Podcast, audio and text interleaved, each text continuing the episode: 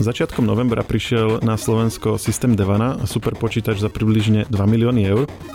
V súčasnosti je vo výpočtovom stredisku Slovenskej akadémie vied v Bratislave. V podcaste SHARE_now nám príde porozprávať generálny riaditeľ Centra spoločných činností Slovenskej akadémie vied pán Lukáš Demovič.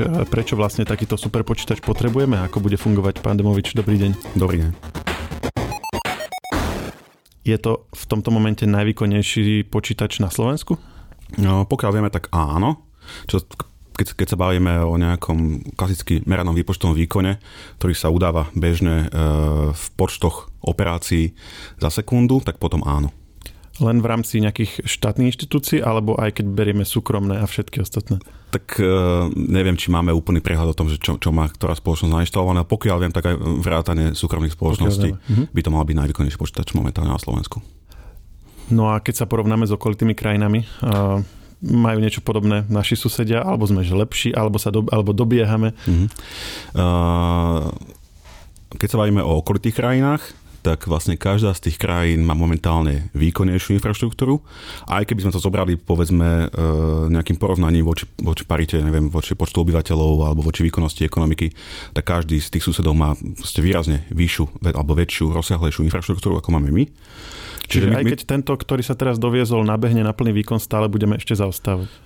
Áno, v podstate logicky správne bolo, keby takýto systém, ako je Devana, tu bol nainštalovaný zhruba niekedy okolo roku 2019. Čiže on má nejaké svoje meškanie a my ho berieme tak, že Devana je nejaký medzistupeň alebo nejaká taká veľmi nutná a urgentná náhrada toho, čo sme tu mali od roku 2012, teda superpočítača Aurel. A na čo vlastne nám takéto zariadenie je? Skúste možno povedať nejaké príklady, na čo ho budeme využívať, na čo využívajú v okolitých krajinách a čo sme napríklad doteraz nemohli robiť kvôli tomu, keď sme práve čakali na tento, ktorý, ako vravíte, tu už mal nejaký ten piatok byť. Superpočítače štandardne alebo vo veľkej miere používajú hlavne výskumníci, čiže výskumníci Slovenskej akadémie vied, zo slovenských univerzít, respektíve všeobecne teda výskumníci z nejakých takýchto akademických organizácií v Európe. Títo záberú tak veľmi zhruba 90 až 95% celého strojového času, ktorý im dáte k dispozícii.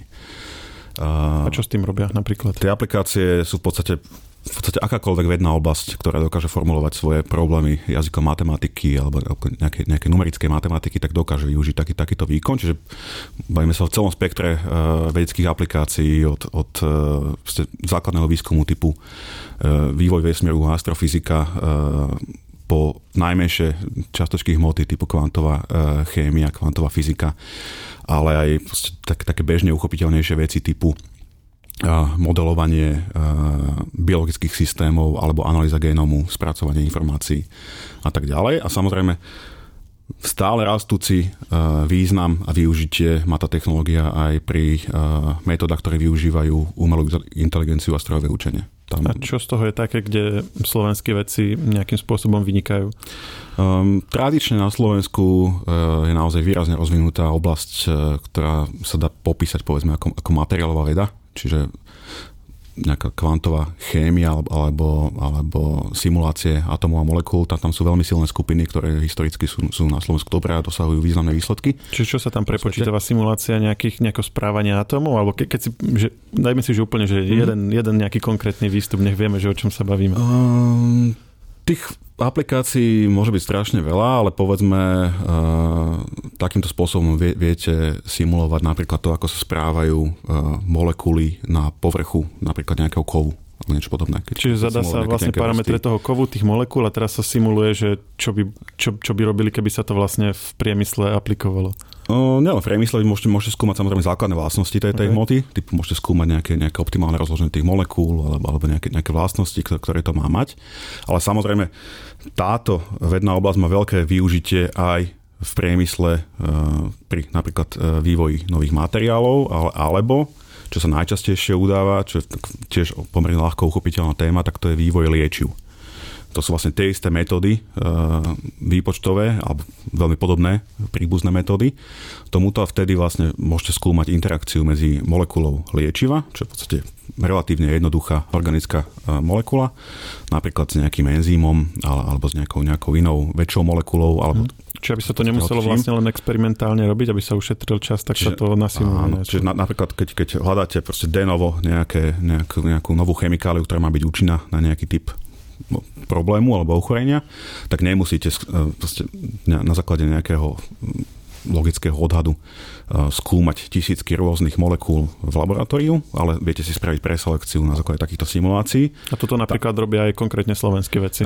Robia podobné simulácie aj slovenskí vedci, ale teda u nás je to tradične alebo viacej zatiaľ zamerané na nejaké anorganické materiály. Čiže tie life sciences sa ešte tak viac menej rozbiehajú, ale tam je naozaj veľký potenciál. No ako to v praxi vyzerá, alebo keď sa opýtam inak, aký veľký je ten praktický benefit takéhoto superpočítača, že teraz idem skúmať, ako sa budú chovať molekuly na nejakom materiále, ako dlho mi tá istá simulácia prebehne napríklad na Devane, predtým na Aurelovi a ja neviem, na nejakom úplne, že vymakanom hernom počítači alebo nejaké pracovnej stanici, čo si objednám z e-shopu. Áno.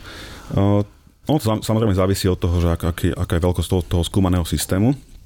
Ale keď sa bavíme o nejakej bežnej požiadavke typu, že používateľ potrebuje na svoj výpočet, povedzme, dáme príklad, že potrebuje 500 výpočtových jadier. Čiže bežný počítač má asi 4 alebo 8 jadier, kórov.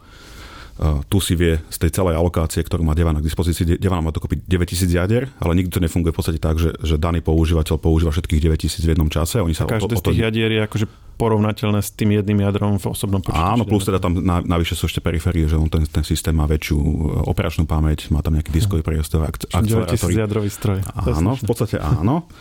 A funguje to tak, že tí používateľe rátajú simultáne, čiže nejaký potrebuje 500 jadier v tom čase, ďalší potrebuje 100, ďalší 1000 a tak ďalej. Je tam systém, ktorý to medzi nich rozdeľuje. A pochopiteľne viete si potom z toho vyrátať, že vlastne to urýchlenie je približne teda lineárne. Hej? Čiže to, čo by trvalo na 5 jadrách čas x, tak na 500 jadrách by to bolo ich zlomeno 100, čiže stotinu toho času. Pokiaľ teda ten program beží, alebo je paralelizovaný úplne ideálne. Samozrejme, tam zvyknú byť nejaké overheady, čiže povedzme, že niekedy to funguje tak, alebo štandardne to funguje tak, že čím viac tam dáte, alebo na čím väčšom počte jadier tú simuláciu zbiehate, tak tam rastie to spomalenie, čiže nájdete tam nejaký logický strop, kde to už viacej nezrýchluje a to je potom takéto optimum, kde sa také simulácie vykonávajú. Ale ďalšia podstatná vec je, že ani tak nemusí nutne ísť o to urýchlenie, lebo niekedy akože dá sa čakať aj mesiac na tú simuláciu, ale bežne sa môže stať, že proste málokedy vám vydrží nejaký stroj bežať mesiac v kuse, môže dosť k výpadku energie, potom tú simuláciu môžete púšťať znova. Kdežto keď to dokážete zbehnúť za pár hodín, tak to riziko, že sa niečo stane, je teda menšie. Čiže aj takýto aspekt to môže mať, teda nielen to urýchlenie, ale to urýchlenie je najvýznamnejšie. No a keď ste hovorili, že tento stroj už mal byť tu niekoľko rokov a miesto toho vlastne presluhoval teda ten Aurel, ktorý ste spomínali, že to je ten predošlý superpočítač, tak podľa toho, čo hovoríte, tak to bol asi prakticky potom nejaký dôsledok. To muselo mať aj nejaký praktický dôsledok na vedcov, čiže nemohli robiť tieto simulácie, o ktorých hovoríte. Čiže bol to ako reálny problém, že zameškali sme niečo kvôli tomu? To si úplne asi nedovolím tvrdiť, že či sme niečo zameškali alebo nie. Pochopiteľne mali by tí veci oveľa lepšie podmienky, keby mali ten výkon k dispozícii v takom meradle, ako sme ho mali naplánovaný.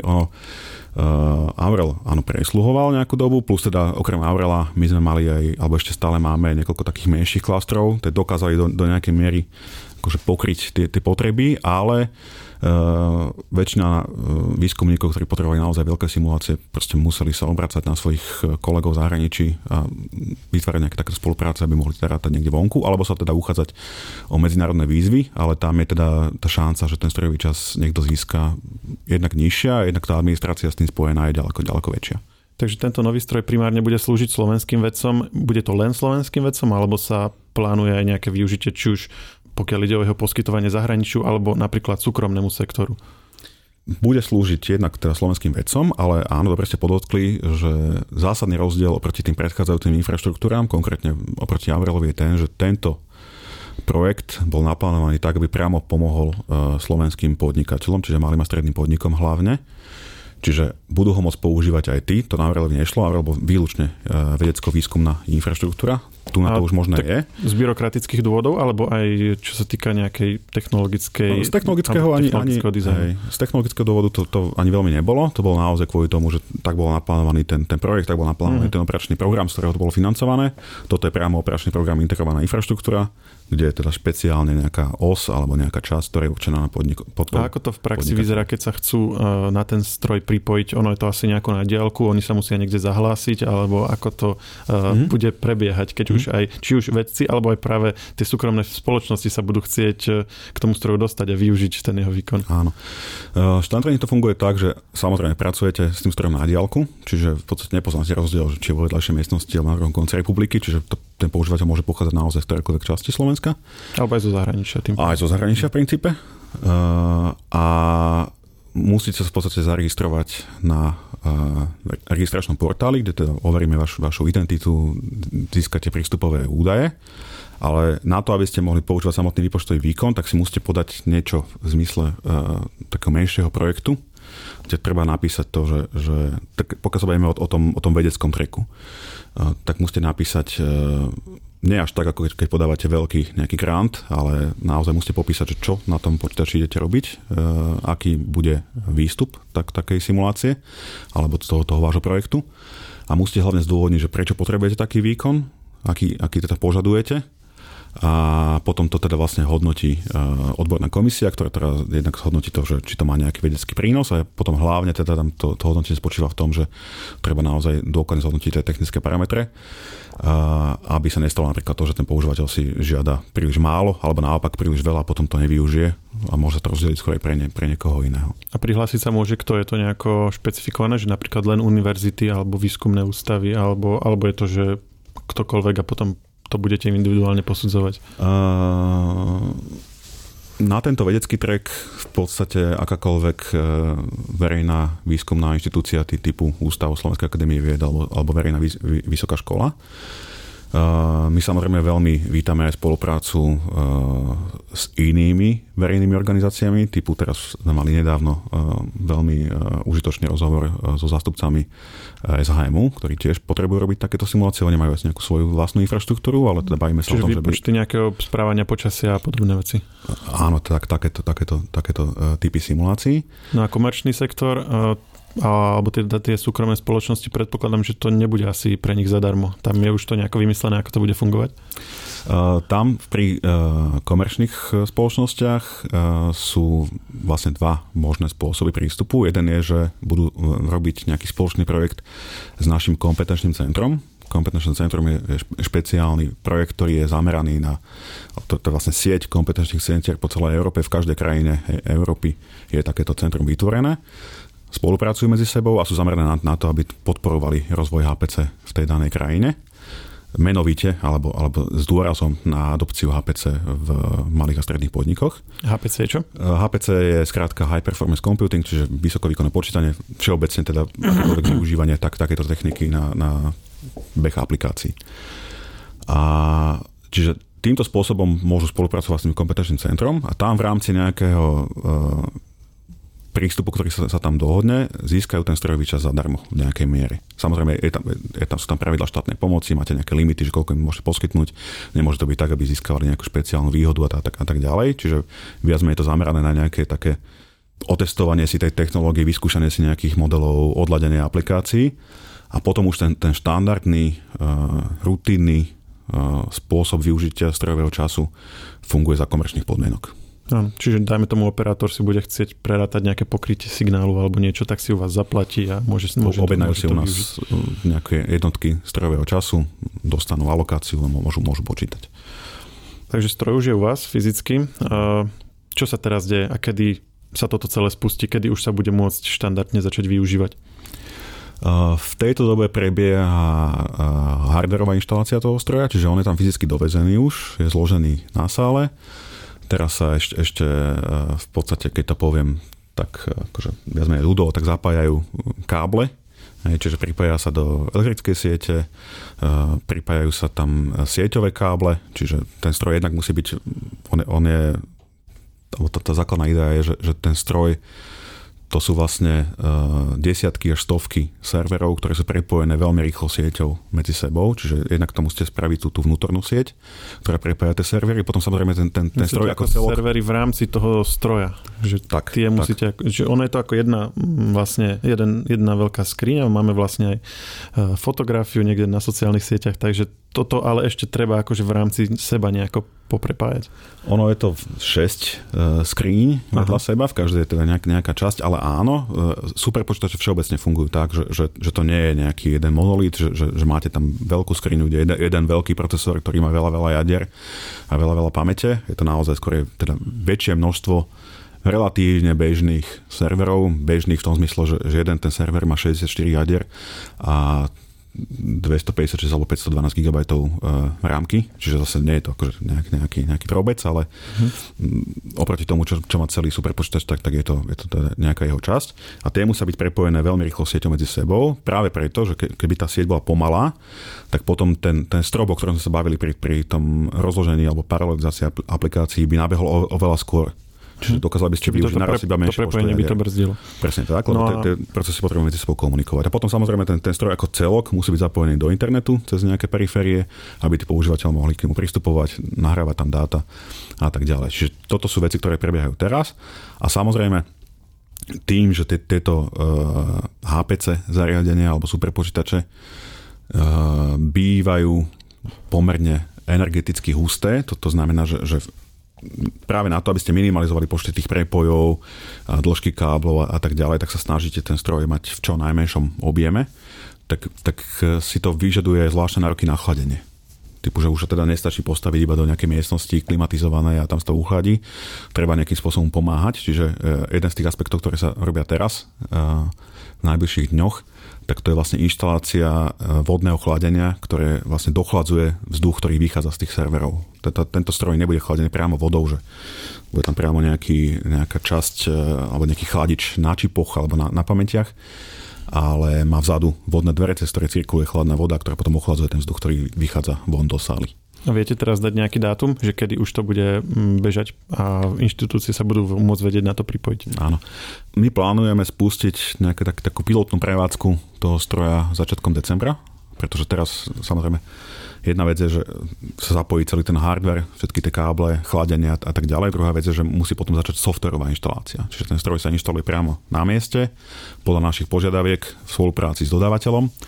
To bude nejakú dobu trvať, povedzme, že týždeň až dva, kým to celé zbehne. Čiže potom by nám to logicky mohlo vychádzať, že na nejaké testovanie a pustenie prvých používateľov, ktorí nám budú pomáhať odľadovať to prostredie, by to vychádzalo začiatkom decembra. A čo bude s Aurelom? Skončí v múzeu? Plán teda je naozaj taký, že Aurel skončí v múzeu.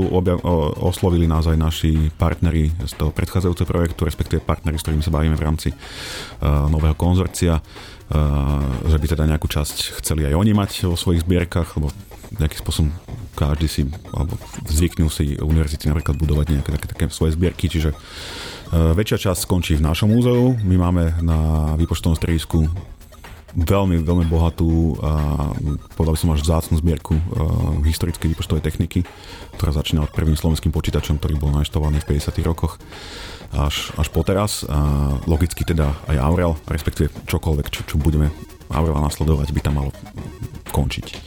Pán Demovič, ďakujem, že ste si našli čas. Ja vám želám, aby to zavádzanie nového superpočítača prebehlo hladko a želám ešte pekný deň. Ďakujem.